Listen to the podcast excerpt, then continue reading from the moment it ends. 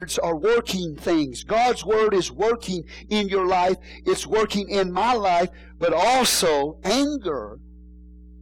What anger? What is anger? Anger is the end of your patience. That's what anger is. I've had it. Anger is the end of patience. So we get to the end of our patience and boom, man, you know, anger comes out, right? I've had it, I'm done. Well, you normally don't get angry until your patience runs out. So you come to the house of God and you're all you're all angry and upset, you know. You can't hear the word of God. That's what the Bible says. It's a hindrance, it's garbage, it's filth in our life. And human anger, he says, does not work the righteousness of God. Right? See, do we have this idea once again that if I look at something in life and it's not correct and it's not right, then I'm going to get God to intervene and make it right if I get angry? You know, like God needs my help. God, I'm going to get angry. I'm going to show you how angry I am about this situation. And when I get angry, then you'll come and do something about it. God says, get out of my way before I run over you.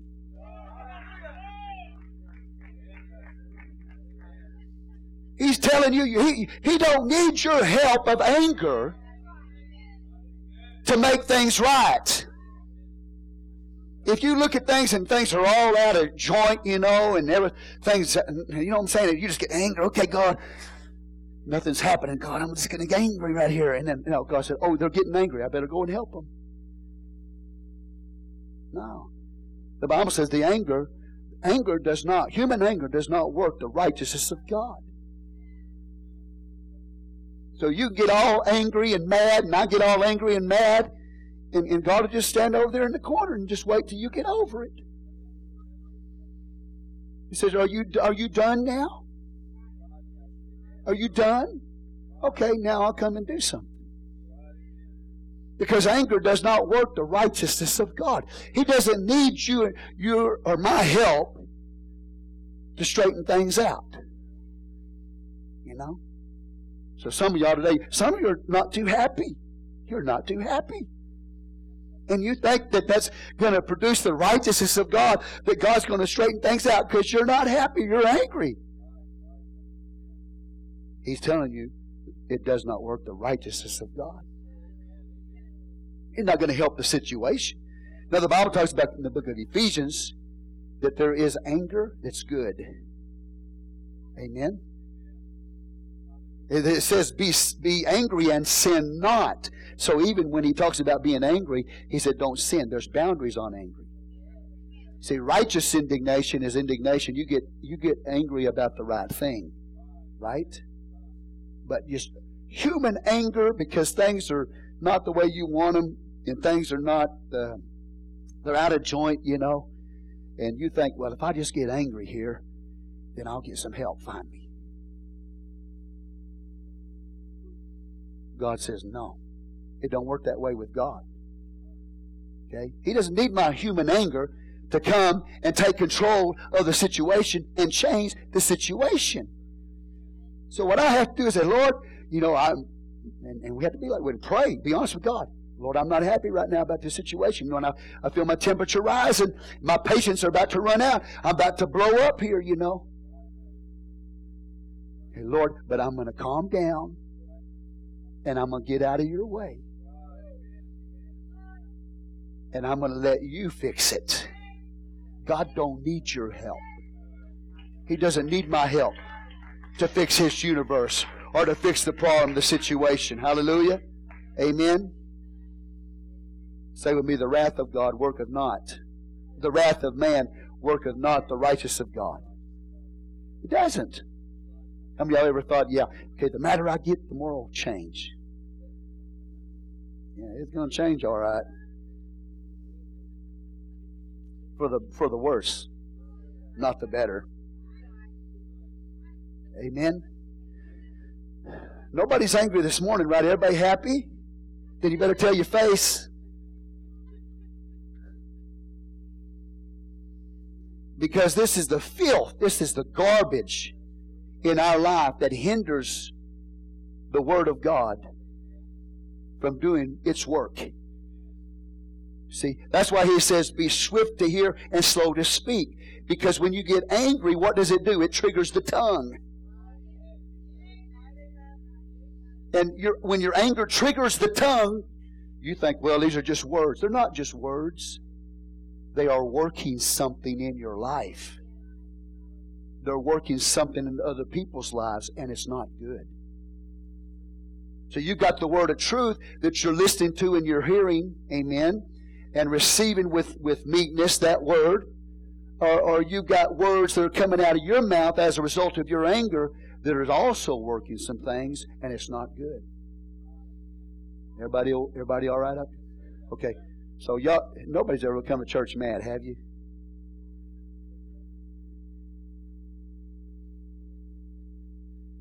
Did you did you see any good results out, out of that? You blew up, and lost your temper, lost your cool, right? Did anything good come out of that? No holes in the wall. That's what came out of it. Holes in the wall. Right? Busted doors.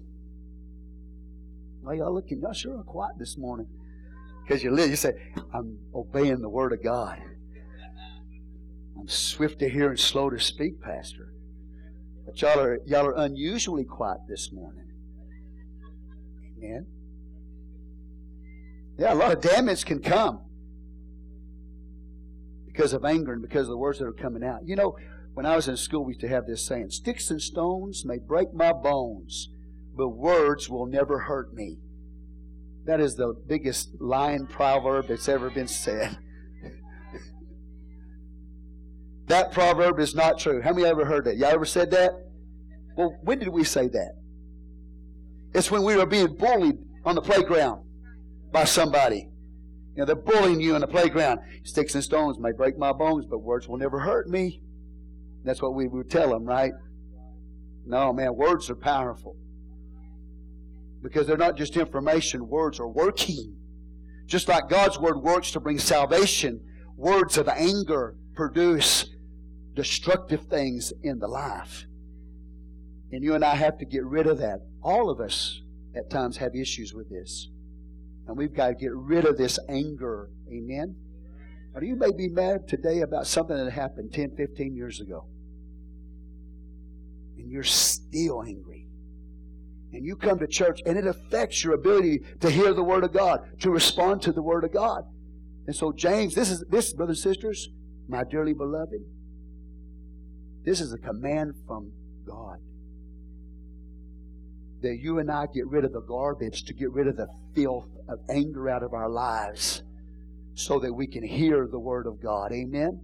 So when you come to hear a sermon, you prepare to hear that sermon by listening Get ready to listen, hear it, internalize the Word of God. But you got to get rid of the garbage out of your life because if you don't, you're not going to be able to hear it.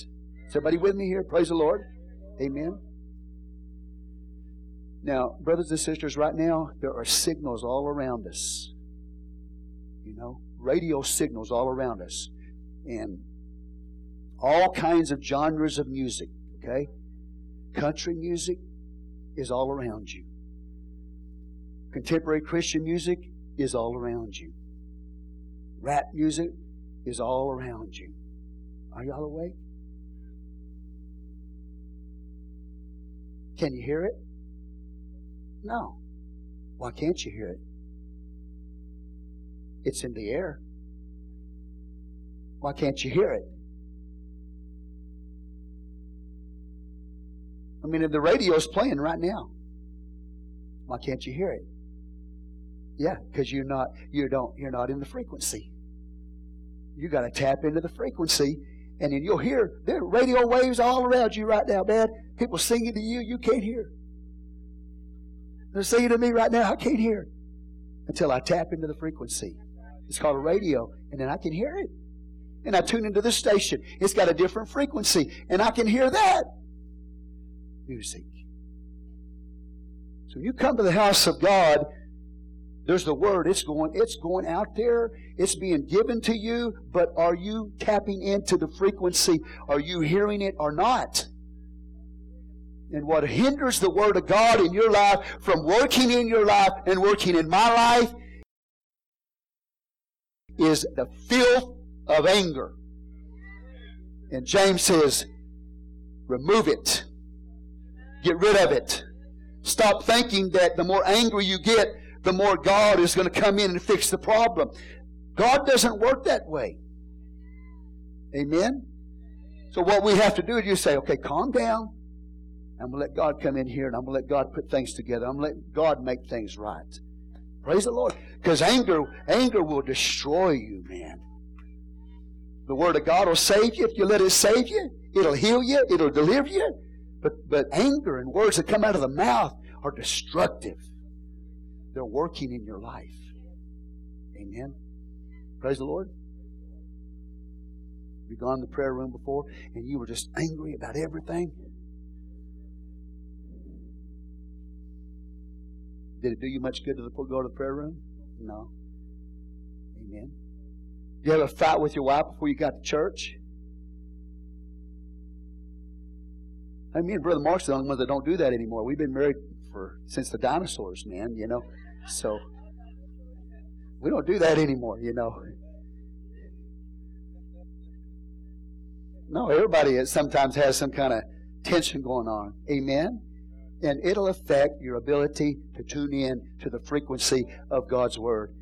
And God wants to work in your life. God wants to do great things in your life. Praise the Lord. And so, me and Brother Mark is the only ones that don't fight with our wives, and Brother Andrew, because they're newlyweds. Okay? And, and they've just been married a year, you know. But look at them. I mean, they're about in each other's lap in church. Just love, just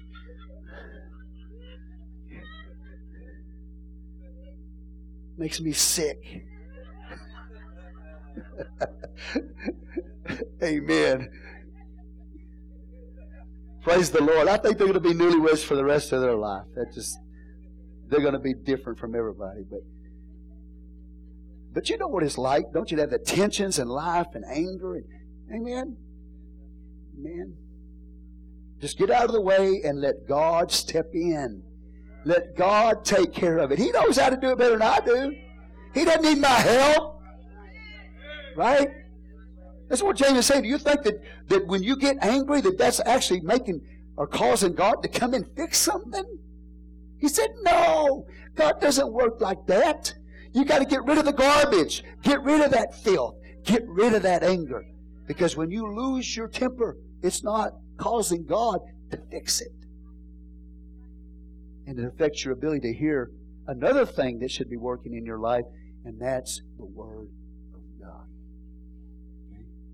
So the anger produces all kinds of bitterness, you know. And then we start feeling sorry for ourselves. And, amen. So slow to wrath. Be slow to wrath, slow to anger. Don't give in to that human anger that tries to take over your life. Right? Amen? See, you're in the kingdom of God. You're in God's kingdom. I am too.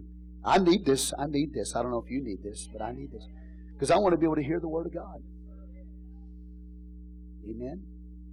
Internalize it. Get it in me. And, and make, let it work in my life.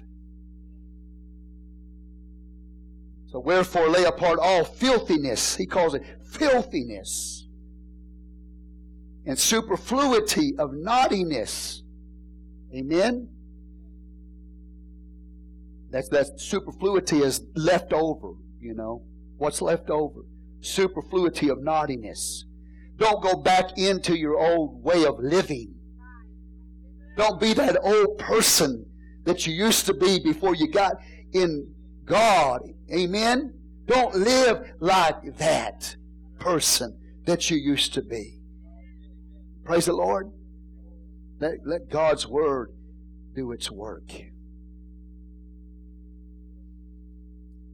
So we listen to the Word of God when we come to church. Make sure you're tuned in, you're hearing, and you get rid of the garbage, number two, right? to hear the sermon properly. Got to get rid of the garbage. Amen. How many times you've come to church and you brought so much garbage with you that you never heard anything? I mean, you walked out of the church service and you don't, you don't even know what the message was because you were so full of garbage. Amen. Now, brother says, I can't do it for you. You got to do it. I can't change you. You got to change. You know what causes pastors to burn out? Pastors burn out in ministry because they think they're the ones producing change. If you're going to be a pastor and not burn out as a pastor, you got to understand it's not your responsibility to change anybody. It's your responsibility to stand up and declare the Word of God. And it's the responsibility of the people that you give the Word of God to. It's their responsibility to change and let that Word of God work in their life. Amen? And I have to remind myself sometimes like that, man, because if I don't, you know, I, I have a tendency maybe to have a breakdown. Right? I said, no, it's not my problem, it's theirs. But I'm going to preach the Word of God to you, and if you'll listen, hear with intention, internalize that Word, and get rid of the stuff, the garbage out of your life, you own it. This is what you got to do. Then you can change. That's not my responsibility. That's yours. Hallelujah. Amen. Praise the Lord. So I, by the grace of God, I'm not going to burn out I've been pastoring, you know, this church for 25 years, and I have to remind myself sometimes of that. So praise the Lord. Hallelujah. How many of y'all want to change? You should hear the word of God. Get rid of the anger. That's what James is saying, right? Okay. The next thing he tells us about the word of God is that we are to receive with meekness the engrafted word which is able to save your souls. Okay? So we listen, we get rid of the garbage, and thirdly, we receive the Word of God with humility, with meekness. And Bible, James calls that word, he called it the word of truth before. Now he calls it the implanted word, which is able to save your soul. What is an implanted word? The implanted word or the engrafted word, which is able to save your souls. What is he saying? Okay. When you have time, go to Jeremiah 31 start with like 27, verse 27 through 34, and is connected to the new covenant. And God said He's going to take His people and He's going to plant them or implant them back into the land. It's speaking of restoration. So when the Bible says, uh, if you listen, amen, properly to the Word of God, you get rid of the garbage that's hindering the Word of God from working in your life. Thirdly, you receive that implanted uh, word with humility. That implanted word means that it's God's plan to restore His people. He wants to restore you. He wants to restore me. Hallelujah. Now you might give up on yourself one strike, but God don't give up on you one strike. You might give up your. I mean, we have a problem with that. Give up on. I don't give up. On, well, I uh, strike one. I'm out. Now, God doesn't, He's not like that.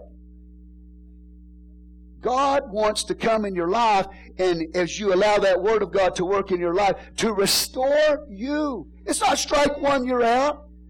It's not even strike two or strike three, you're out. Because He's a good God. And He does these things not because we deserve it, but He does it because out of His own will his own purpose, his own decree. He decreed, he decided that that's what he's going to do. But you have to be willing to get rid of the garbage and receive that word of God with humility so it can work the restoration in your life. Amen. And stop trying to be God. You let God be God in your life. Amen. How many of y'all want to receive with meekness, with humility, the implanted word? Why? I do because it's able to save my soul. Every time you and I come to church, now I know I'm preaching to, to the saved today. I don't think there's anybody in here, as far as I know, God only knows, that's lost. Okay? As far as I know, everybody here today is saved. Okay? So he's not talking, yeah, that's when you heard the word preached, that's what started the whole process. You received that word, right? But salvation is ongoing.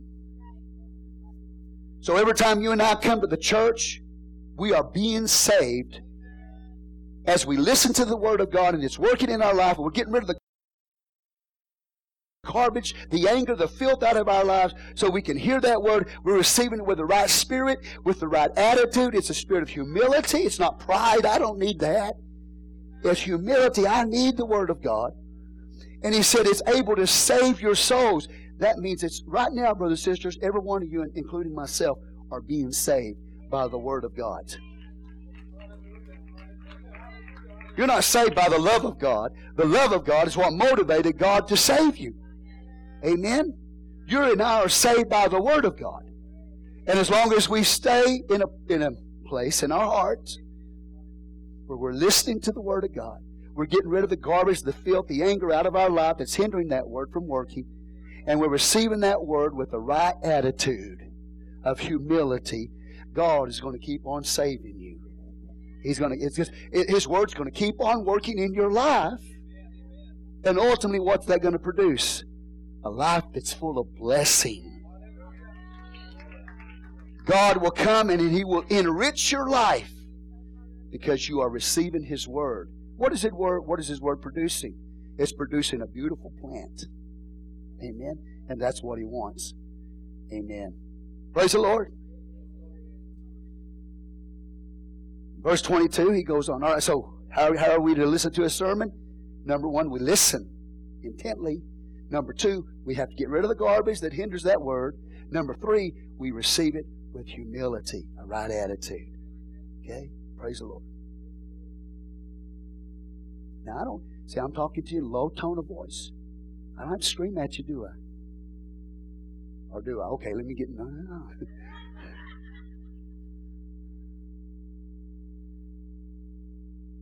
Okay, watch. But be, verse 22, but be doers of the word. Say doers of the word. Put that word into action. That message that you've listened to, you've got rid of the garbage out of your life so you can hear it, it can work in your life.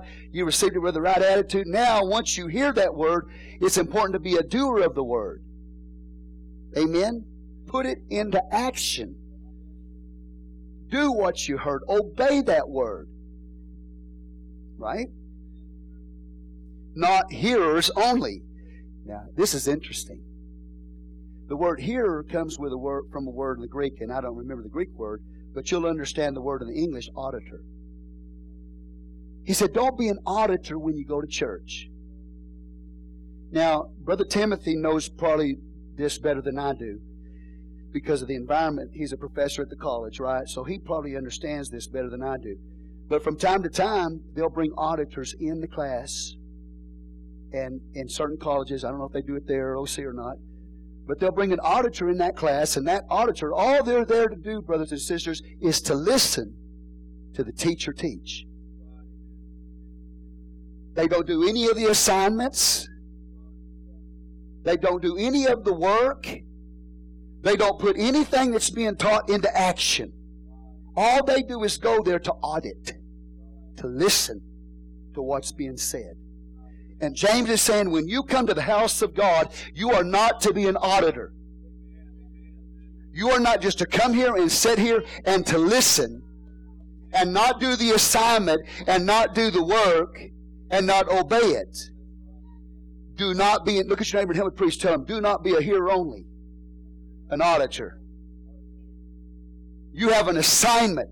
When that word of God goes forth, you have an assignment to put it into action to be a doer of the word, not an auditor. We got a lot of good auditors in the church.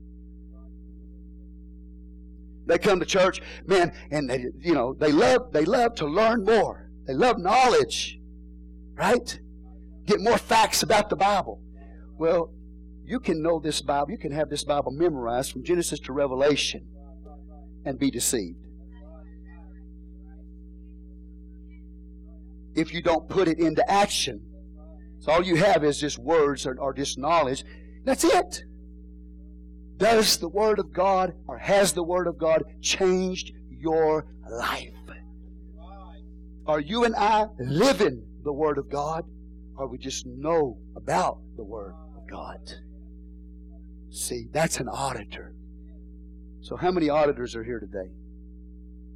You're not an auditor because an auditor hears only. Right? So, you can start out being an auditor, right? But at some point. Now, what, what, if you're an auditor, then, do you get credit for the class? Do you ever have auditors come and you listen to you, brother? Yeah. Do they call them auditors? Yeah, well, you need to correct that. You need to, you need, you,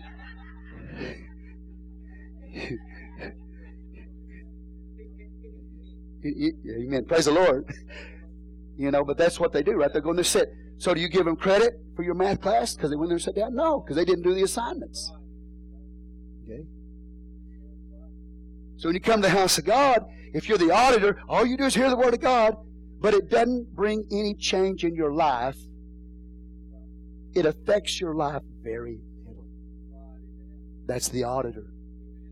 And guess what's so sad about it is if you're an auditor, you don't get credit for the class. And there's a lot of people that go to church today, this morning, and they're auditors. I'm not saying this when I'm pointing to the church down the street. They're auditors, and they don't get credit for the class because they never put the word into action. James says, Don't be a hearer of the word, an auditor only, but be a doer of the word. Put the word of God into action. Is it changing your life? Are you doing the word of God? Now I know this is real basic wisdom, but I'm we need it. Okay? So when we come to the house of God, number one, we're going to listen well. We're going to internalize that word. We're going to let the word of God work in us. But before we do that, we got to get rid of the filth, the garbage called anger out of our lives, human anger, because that doesn't work the righteous of God. It's not going to help him get anything done in your life. And number three, you receive it with the right attitude of humility, and then you be a doer of that word. You put it into action. That's how to hear a sermon properly. When I walk out of the church today, is this going to affect my life? Amen? Is it going to change me or not? Am I a doer of the word? Be ye doers of the word, James says, and not hearers or auditors only, deceiving your own selves. There's a lot of people that are deceived. Why? Because they read the Bible. They have so much knowledge of the Bible, but it didn't change their life. Self deception. Verse 23 for if any man be a hearer of the word, an auditor of the word, and not a doer, now notice, if any man, that means all your sisters are off the hook.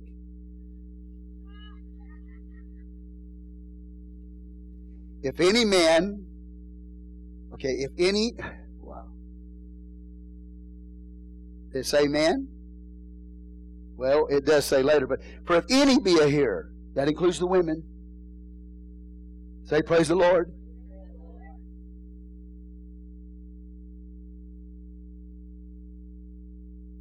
And not a doer, he is like unto a man beholding his natural face in a glass, for he beholdeth himself and goeth his way, straightway forgetteth what manner of man he was.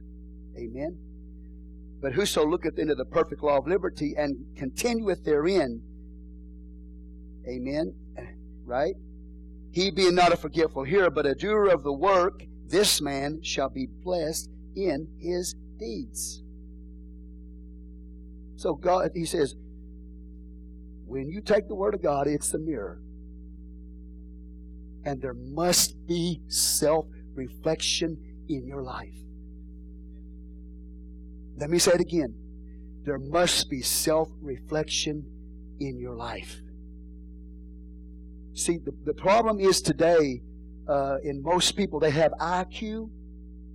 That means they have facts in the brain, knowledge in the brain, IQ, but they don't have EQ, which e- means emotional intelligence. Emotional intelligence is wisdom. Emotional intelligence means you are aware of yourself. You are you understand what's going on in you. All right? And then as you as you're aware of what is going on in you because of the self-reflection, amen, right? then you can go out and you can deal with these things around your in your life. You can regulate self. Okay? If you're in touch with yourself by, by reflection, amen, emotional IQ, in touch with yourself, if you're in touch with yourself, then you can regulate yourself. But if you don't know yourself, you can't regulate yourself. And when they did a study, Newsweek did a study on the President of the United States, and they studied those that had a high IQ and those who had a high EQ. And the presidents of the United States that had a high EQ, that means emotional intelligence, were more effective as presidents than presidents that had high IQs. Because those presidents were aware of themselves and they knew how to work with people. They knew how to implement plans and even manipulate certain situations to get things done because they understood themselves and they could regulate themselves and they knew how to handle people. Amen. They knew what to do in life. Emotional intelligence. That's what we lack. So James is saying when you go to the Word of God, there must be self reflection. You look into that Word and you see yourself in that Word. What do you see? In James's day, they had a problem. Okay? See, right now, I can, I don't have my phone on me, but I can take my phone out and I can clip a selfie. Click a selfie. I mean, and that'll last a long time. Now, I don't do that. Because I scare myself. I go, I'm not kidding, man. I scare myself. Hallelujah. But uh, anyway, we won't go there. You know, we have that technology, but not in, in that day, they didn't have that technology. So they had these mirrors, and you got mirrors too. But James says, some of you, what you do when it comes to the Word of God, you're like a person who walks by the mirror and just glances at it real quick. Okay? No. He says what you should be doing is, as he goes on and explains it, he says that we have to, literally the words that he uses, means to stoop down and look in that mirror and have self reflection. What do you see in that mirror of the Word of God when you look at yourself? Amen. Now, when you look into that Word of God and you spend time, you stoop down and you look in that mirror, well, what's it going to show you? You got to think about what you're seeing. It takes time to have emotional EQ. It takes time to know you know, you'll know yourself, what's going on in yourself, so you can regulate yourself. It takes time. It takes time to look. Amen? Not at the mirror, but in the mirror. You can look at the glass, but not look in the mirror and see yourself. When you come, when it comes to the Word of God, you look at that, you stoop down, you look at that mirror, and you see self reflection, what does that Bible saying about you? Okay? Well, if you're the kind of person that just does, hey, you walk by the mirror and look, click, click, glance, well, your hair could be all out of shape, you know, and you know what I'm saying? And you walk away, you know, and you're a mess. But you walk away, I'm good. And everybody says, You didn't look in the mirror, did you? You just looked at the mirror. But you didn't look in the mirror because you're a mess. See, and you don't know your condition. You don't know your, your condition because you didn't look long enough into the Word of God to see that condition and have self reflection. Amen? So, what do you do if somebody says, I'm, I'm good, and they're all messed up? You need to go back and look. Can you go look in the mirror again and you'll find out? right? Your condition. You're not seeing your condition very well because you're not in tune with yourself as you look into the Word of God and see yourself in that Word. And the Word's saying things about you that need to be changed, but you're not changing.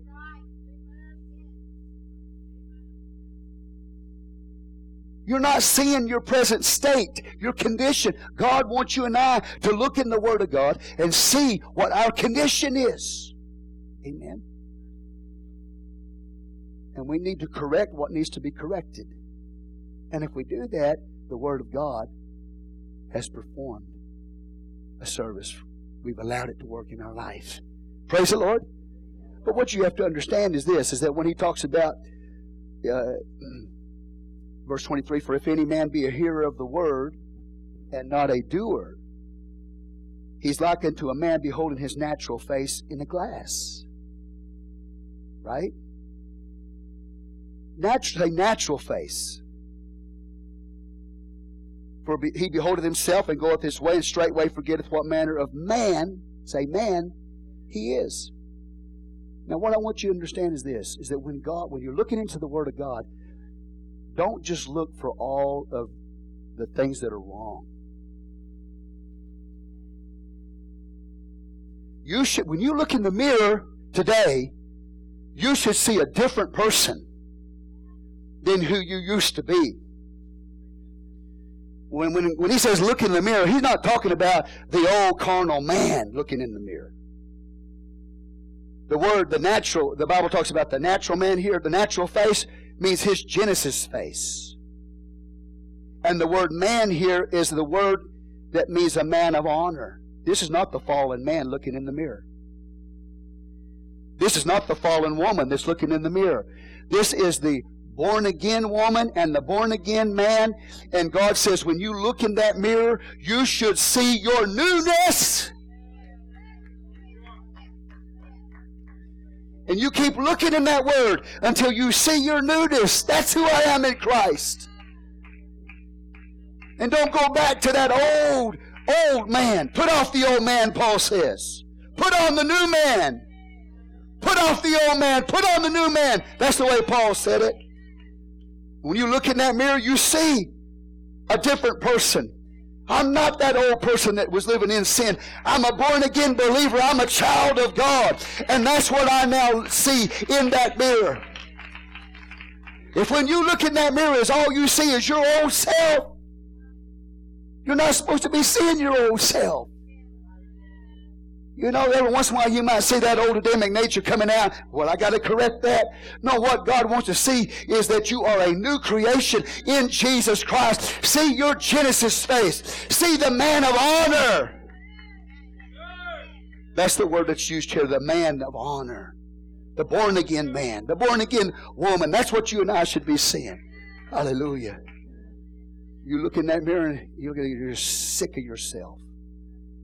You should be seeing a new creation in Christ Jesus. What God has done for me. Hallelujah. So, amen. Your condition. What is your condition today? Are you a fallen, carnal, lost individual? Is that what you see in the mirror? Or do you see a born again believer? A person of honor? Hallelujah. The point is, what is your condition? You find it by looking in the Word of God. This is the mirror. And self reflecting and understanding, amen, who you are in Christ. See, a lot of times I think we're, we're so used to looking in the mirror and seeing our old self that we think that's who we are. You're looking at the wrong, you're looking at the old person, the old man. Look in, don't just look at the mirror, look into the mirror of God's Word and see that you're in a new creation in Christ Jesus by the word of truth. Hallelujah.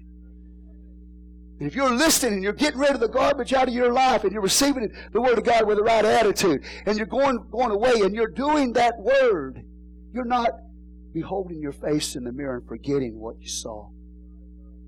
Amen. You're becoming more and more like your new self because God is speaking to you about who you are in Him. Amen. So when I look in the look in the mirror, I can say, "Man, what a filthy sinner you are! Just ugly, no good, filthy sinner." I can look at the mirror and I can say, "What a failure you are." Or I can say, "I'm a new creation in Christ Jesus." Old things have passed away. Behold, all things have become new. That's who I am. And that's how I'm going to live. because of what the Word of God says about me. That's who I am, and that's the way I'm going to live. And I'm not going to go back into that old man. Put that old man back on again. Say, Praise the Lord. Hallelujah. How many, of you under, of you are in touch with that reality that you've been saved? You're a born again believer. You're a new creation. How many are in touch with that? Say, well, you know what we testify? You know, I'm a new creation in Christ Jesus because I don't smoke, dip, cuss, and go with the women that the girls that do. That's our testimony, right? Yeah. No. Our testimony should see when I look in the mirror of God's Word, I see a brand new person, a new creation in Christ Jesus. Hallelujah. And that's what I, but see, if you're not, if you're just looking at it at a glance, you look at yourself and say, you're just a filthy sinner. And if you don't see who you are in Christ, you'll never change. Because all you see is your mess. And God doesn't want you to see your mess all the time. Amen. Now, if you got, when you look in the mirror of God's Word, Asia, you got to pick on you. And you see, you know, eyelashes out of place. Go ahead and put it back. Amen. Right? So you see something out of place that line up with the Word of God, then you get it lined up. But don't don't spend so much time on focusing on your failures. That's not going to get you anywhere. It's focusing on uh, Jesus loves me. I'm a child of God. God saved me. It was by His will. I didn't originate this. He's the one who said, I love you. He said, I'm going to save you. He said, I will, will deliver you. Amen? Praise the Lord. You look in the mirror and say, I'm just a filthy drug addict. Guess what? You'll keep being a filthy drug addict. You look in the mirror and say, I'm an alcoholic. That's what you'll be. Amen? You look in the mirror and say, I'm just a whoremonger. That's what you'll be. You look in the mirror and you say, I'm just a whore. That's what you'll be. I'm going to be real with you this morning. You got to look in there and say, That's not who I am. You have to keep looking into that into the mirror of God's word and see your newness. Say with me who I am, not what I am. You have to see who you are. Okay, I say, say, who are you? Brother Michael, who are you? Child of God. See, he knows. He knows the punchline. He, right? But it, but most people you walk up to say, "Who are you?" They say, "Well, I work for Furr's Cafeteria." You know, uh, right? Just start talking about what they are. What it's not about what you are, it's who you are. And when you look in the mirror, don't always see what you are, but see who you are in Christ Jesus. And don't forget that when you go away, praise the Lord, and it will change your life because you'll stop seeing yourself in that old man. Stop looking at the old man. The old man's not supposed to be seen. The new man is supposed to be seen. The generation man. Hallelujah.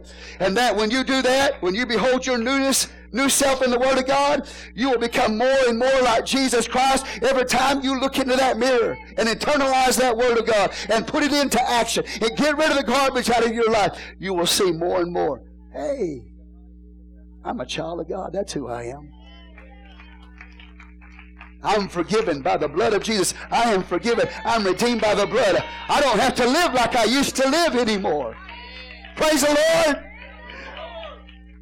You know? And if people want to talk about how you used to be, he said, I don't know that person anymore.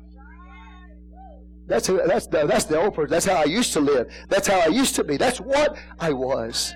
But let me tell you who I am now. Praise the Lord. I've looked in the mirror. I've seen who I am. So now I'm not going to live like what I used to be.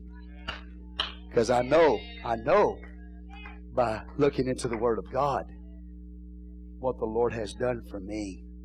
It'll change your life. You understand? See, this mirror he wants you to see, he want, the man or the woman he wants you to see in the mirror is your new self, not your old self. That's the point. Okay? So I feel the Holy Ghost, God is talking to some of you. It's going to help you. Because every day you keep going back to the mirror and you see all your failures and faults and shortcomings and the old man. That's all you see. You don't see the beautiful new creation, the new plant that's been produced by the working of God's Word. Amen. Hallelujah. It'll change your life.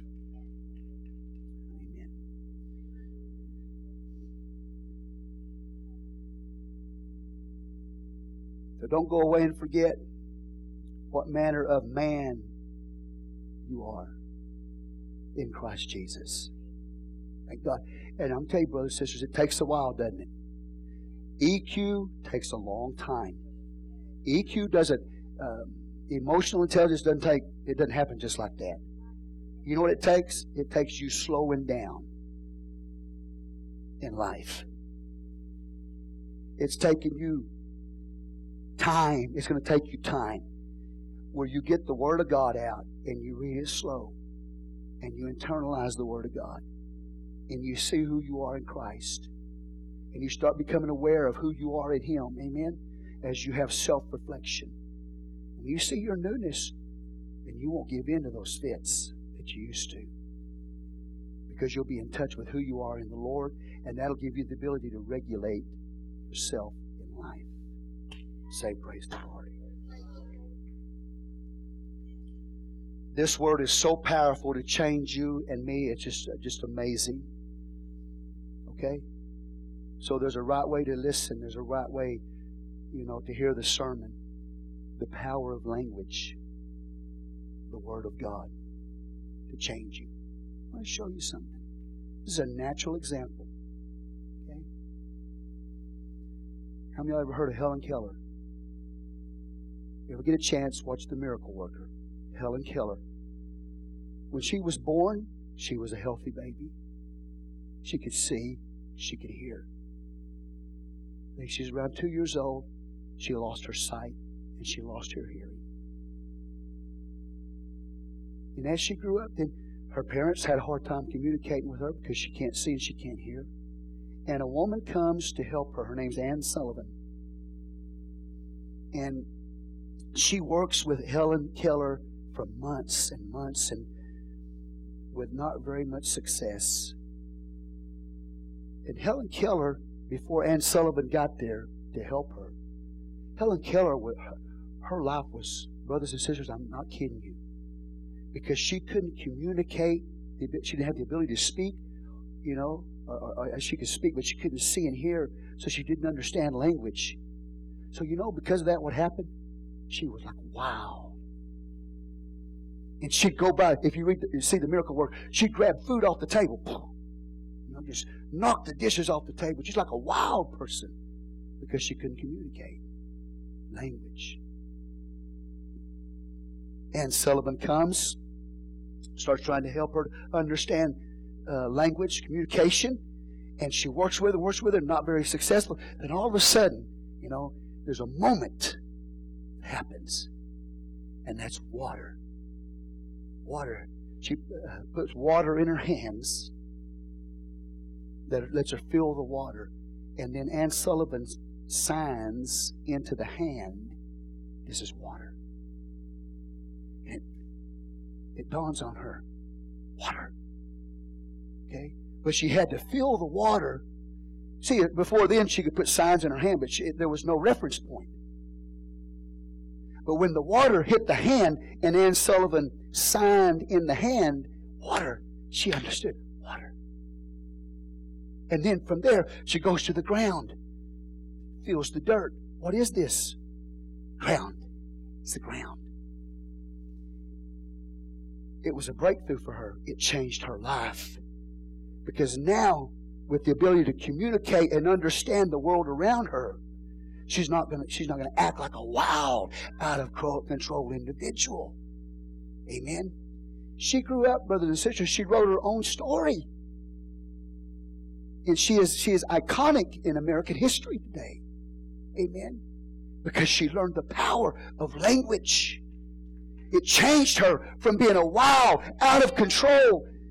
Amen. I don't like to use the term, but that's the term the term that many people use in references. She's like a wild animal.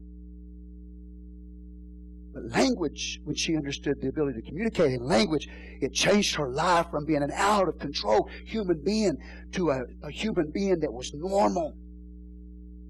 And when you come and you hear the Word of God and you look into it, you stoop down and you spend time in it and you see yourself. It's self reflection. You're going to see it's going to give you the ability. It's working in your life. It's going to change you from being a wild, out of control, abnormal human being into a person like Ann Keller. That's the power of the Word of the living God. And it's it, and I can't give you enough. You got come here and I preach the word, teach the word of God. That's not enough. You got to take this word and you got to constantly, like the monks in the Middle Ages,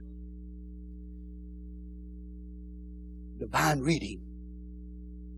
Hours. They spend hours reading slowly and speaking it out loud and hearing it and internalizing it. Amen. And it changed the Christian world in the West. Amen. The Word of God will change your life. The power of its language. And when you look in it and you see that's who I am in Christ, you know what? Then you'll start, yeah, that's who I am. Amen.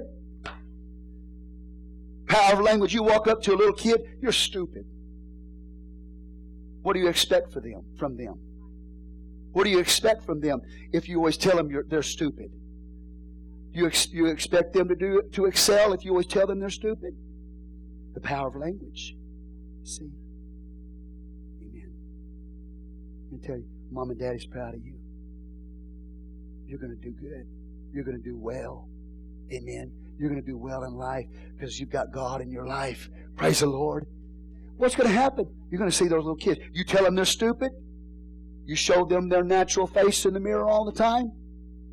That's, uh, and I'm talking about the fallen condition. That's what they're going to be. But if you show them their newness in Christ and their potential in Jesus Christ, they're going to go forth, and you'll be surprised. They won't. They yeah. Because this is who I am in the Lord. I'm looking at the right man in the, in the mirror. I'm not looking at the mirror. I'm looking in the mirror. Who I am in Jesus. Wow. And if I know who I am in Christ, that's who I'll be all I see is my fallen state, that's who I'll be. Because it's reflection. You understand? Hallelujah. Say, praise the Lord. You understand? Power of God's Word to work in your life, and also the power of words in a fit of anger to also work in that life. Hallelujah. The looking in the mirror to see do you see the old man or do you see the new man? What you see in that mirror is what you're going to be, unless you're willing to understand what God's Word says about you. Does everybody understand what I'm saying? Get the Word of God in you. You get the Word of God. Sunday morning and Wednesday, Sunday morning, Sunday night, Wednesday's not enough. You, you, you need to spend time in the Word of God. Hallelujah. Meditating on it, reading it, internalizing it, read it over and over, slow, slow, understand it and obey it. And the Bible says as you do that in that self time of self reflection, then the Bible tells us the results of that, that you will be blessed if you're a doer. This man shall be blessed in his deeds. You will go forth and God will be able to enrich your life. That's blessing. Blessing comes from God. It's supernatural. Say, praise the Lord. See? Amen. Amen. How many want to be blessed? Then you got to hear the sermon right then.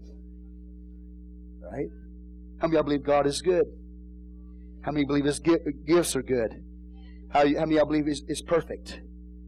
Aren't you thankful He's not moody? Aren't you thankful he's not divided like the pagan deities that don't know what he wants to do? Right? Praise the Lord. You got to start there.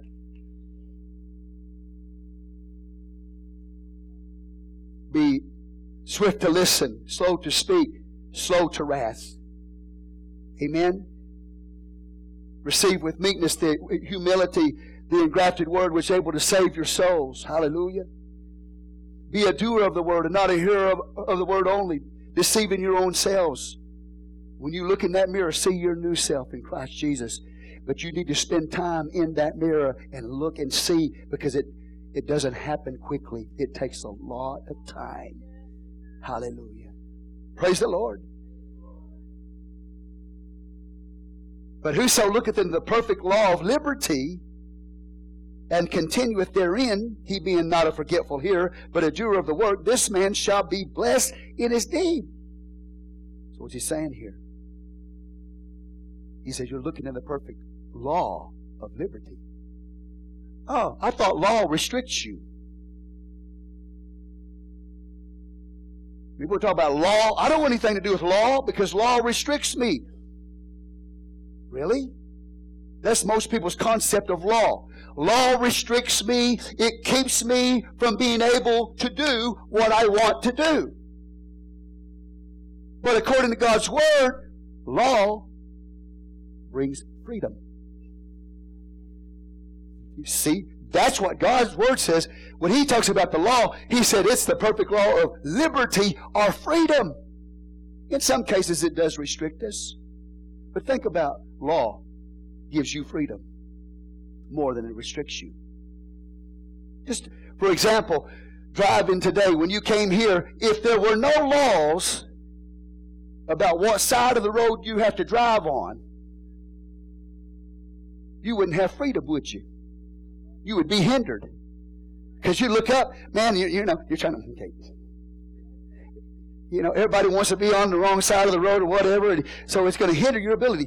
So the law says, all right, you drive on, I think it's America, on the right side of the road, right? Yeah, yeah. Right? I think I'm right. Yeah. In America, you drive on the right side of the road.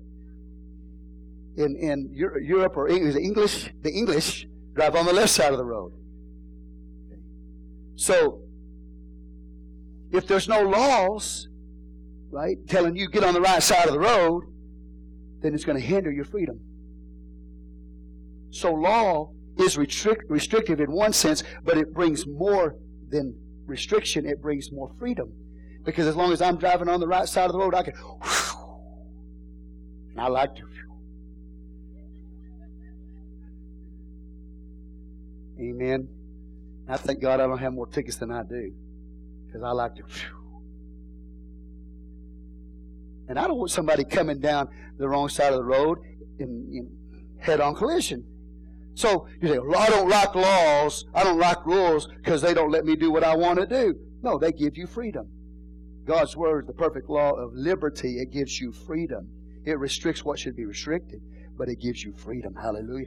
And the Bible says if you look at that perfect law of liberty, gives you freedom, and you continue in that, you will be blessed in your life. Say, Praise the Lord. If any man among you seem to be religious, oh, wow. Really, I'm taking too long here on, on this. I should be moving faster, but anyway. If any man be seem to be religious. You know what religion is? You know what I mean? Look at the can you wait till you get home? I'm just kidding. I love you. To just love it on each other. My goodness, man.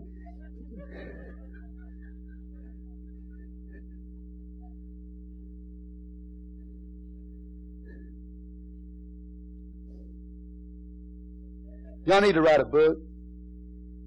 You need to write a book. Just praise the Lord, man. I'm up here preaching the word of God. Just loving on Andrew. Just my goodness, man. Hallelujah. You're a distraction. Just kid. Just kid. Just kid. Just kid. Hallelujah. Go ahead. Hallelujah. If it keeps you out of my office and fussing and fighting, I'm all for it, man. You know what I mean? Thank you, Jesus. We need to, you know what? We need to learn from the newlyweds, don't we? We need to go back. Hallelujah. where was I? Okay, anyway, religion. You know what religion is? What is religion? You hear people talk about religion? What is religion? I'm going to let you help me. Come on. You're in class today. You get to talk back. It's not just a one sided thing. What is religion? Yeah, look how smart I am. I got some smart church people here. Religion is, it really means man, outward manifestation. Religion is outward manifestation. It's your ritual. It's your practice of the faith. Okay, you with me? So how many religious people we got out there? Yeah. Should be an outward manifestation. There's a ritual in your life, a practice of your faith. Amen. But there's a, a wrong religion. I say not wrong religion, but a wrong approach to religion. So let's look at it. If any man among you seem to be religious and bridleth not his tongue, see, we're going back to the tongue again and anger. Not slow to speak. Don't have their tongues under control. Amen. Later in John in, in chapter 3, he'll talk about the tongue. And he'll use the same term, bridle. Okay? So you got something small, a bridle, it's very powerful. Something small that's powerful. Okay? Now, so if any man seem to be religious, and James is preaching to the church of his day and to us now, his religion is in vain. You can't control your tongue, and I can't control my tongue. My religion is in vain. It's not real. Is, is there a, is, put it together, a religious foul mouth? Can you be religious and be a foul mouth? No, you can't. You cannot be religious, have the right ritual and, and, and outward manifestation of practice of faith if you're foul mouth. Woo! Yeah, give the Lord a hand clap praise. So somebody says they're a believer, right? But they can't bridle their tongue. They can't control their tongue. The Bible says, but deceives his own heart. This man's religion is empty. We can talk all day long about how, you know, yeah, Christians, right? But it's all vain if I can't keep my tongue under control. Amen. Right? Foul mouth. And James will deal with this more as we go along here.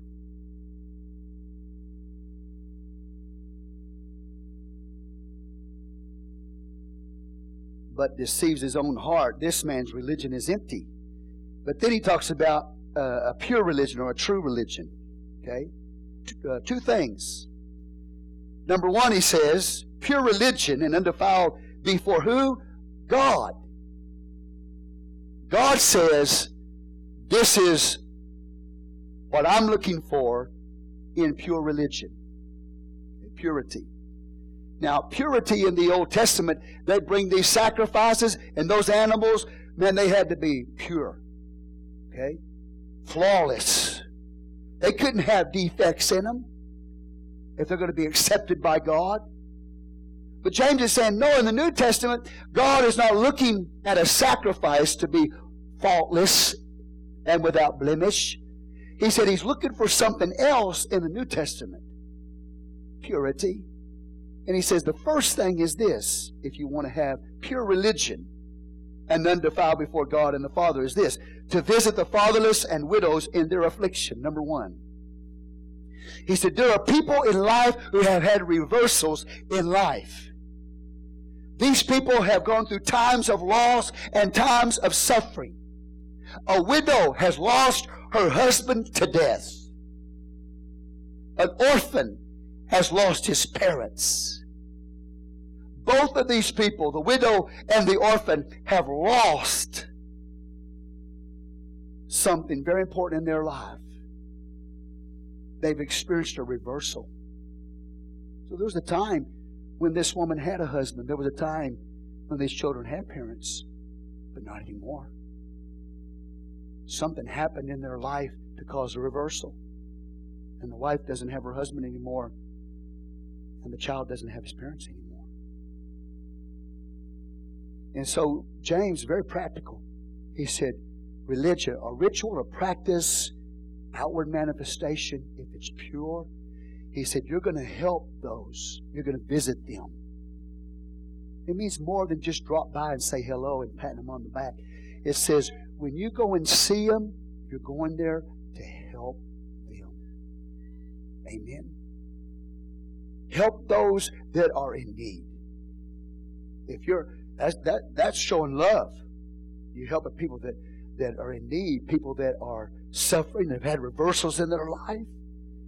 You show up, you know, they go walk up there and say hello, and okay, just want to drop by and see how you're doing, and and they have a need.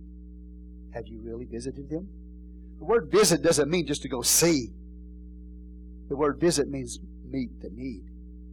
And I think about thinking about this as I was preparing yesterday, the uh, rest home ministry that some of you are involved in.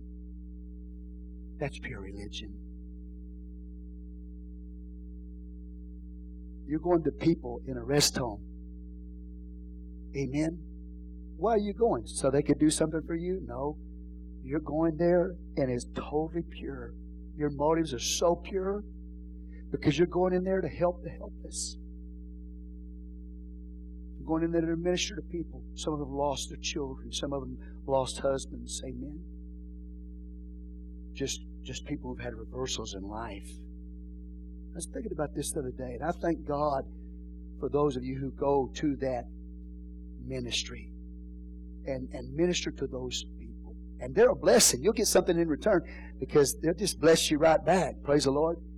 Hallelujah. But that's pure religion. Amen. Visiting the widows in their affliction, men or women.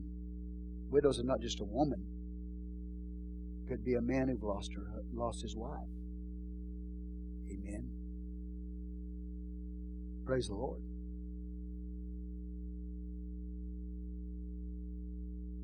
In their what?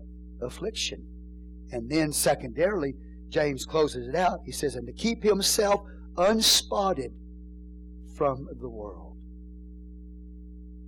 See, we have responsibility as people, not only to help others, but also not let that world get in us. Now, you let that world get in. Get in. See, we're okay. We live in a messy world. I said we live in a messy world, and if you let this messy world it will mess you up. Does that make sense? Because you live in a messy world, this messy world can mess you up. Amen. And James tells us here that we are to keep ourselves unspotted from this world. Don't let this messy world mess you up, if you can understand it that way. Because it will mess you up, brothers and sisters. Amen as a pastor, and I'm sure you as well have seen people, the messes that they have allowed themselves to get into. The, the messes of life. I tell you, man, some of the things that people do and the messes they're in today, it's, it's just mind boggling. How messed up you and I can get if we give in to this messy world. Amen. So we need to thank God today that when we, would you stand when you come to the house of God, that we've got the Word of God and the Word of God is working in our life. Amen. And and be a doer of that word. Practically speaking, help other people and keep yourself out of the mess of this world. Because it will mess you up. It'll mess me up. So I thank God for the Word of God today. This is how you listen to a sermon. Praise the Lord. And I want to be like those. I'm not a monk, but uh, in some sense, I want to be like the monks, you know, Lectio Divina, uh, the divine reading, where I read it slowly over and over until I internalize that word, and then I go forth and I put it into action. And some of the things he mentioned here is helping those that are in need and keeping myself from being polluted by this world. Keep yourself clean. Don't let the garbage of anger get in you. let the Word of God continue to work in your life. How many of y'all want to see yourself in that mirror changed all the time and you see more and more of Christ and less and less of that old man? It has that's the power of this word. That's the power of language. It'll change your life, man. And I've said this before, and I'll say it again. You come, I believe you come and sit in this church for six months, six months under the Word of God for six months. And I've said it many times. It will change your life.